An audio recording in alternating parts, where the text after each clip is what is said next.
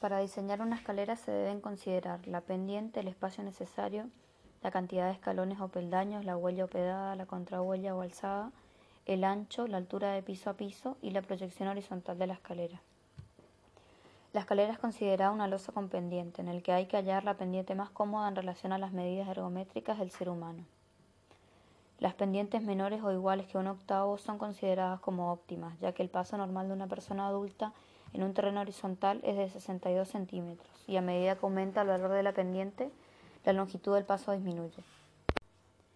Dos contrahuellas más una huella daría 61 a 64 centímetros, en promedio 62,5 centímetros, que sería la longitud de paso en horizontal.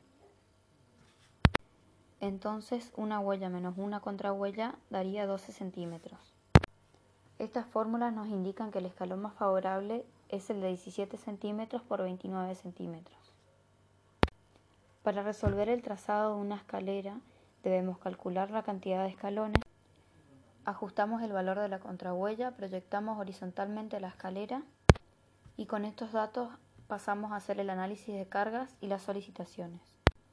Consideramos a las escaleras como losas inclinadas. Las mismas pueden ser longitudinales simplemente apoyadas o en voladizo. Para calcular una escalera longitudinal simplemente apoyada, determinamos la carga. Las cargas que actúan son como en cualquier losa las siguientes. Las cargas permanentes, que serían el peso de la losa de hormigón armado de la escalera, peso de los escalones, peso del piso y revoque inferior. Y las cargas accidentales o sobrecargas que están tabuladas y tenemos dos formas de determinar las solicitaciones, que es considerando la losa en proyección horizontal o inclinada.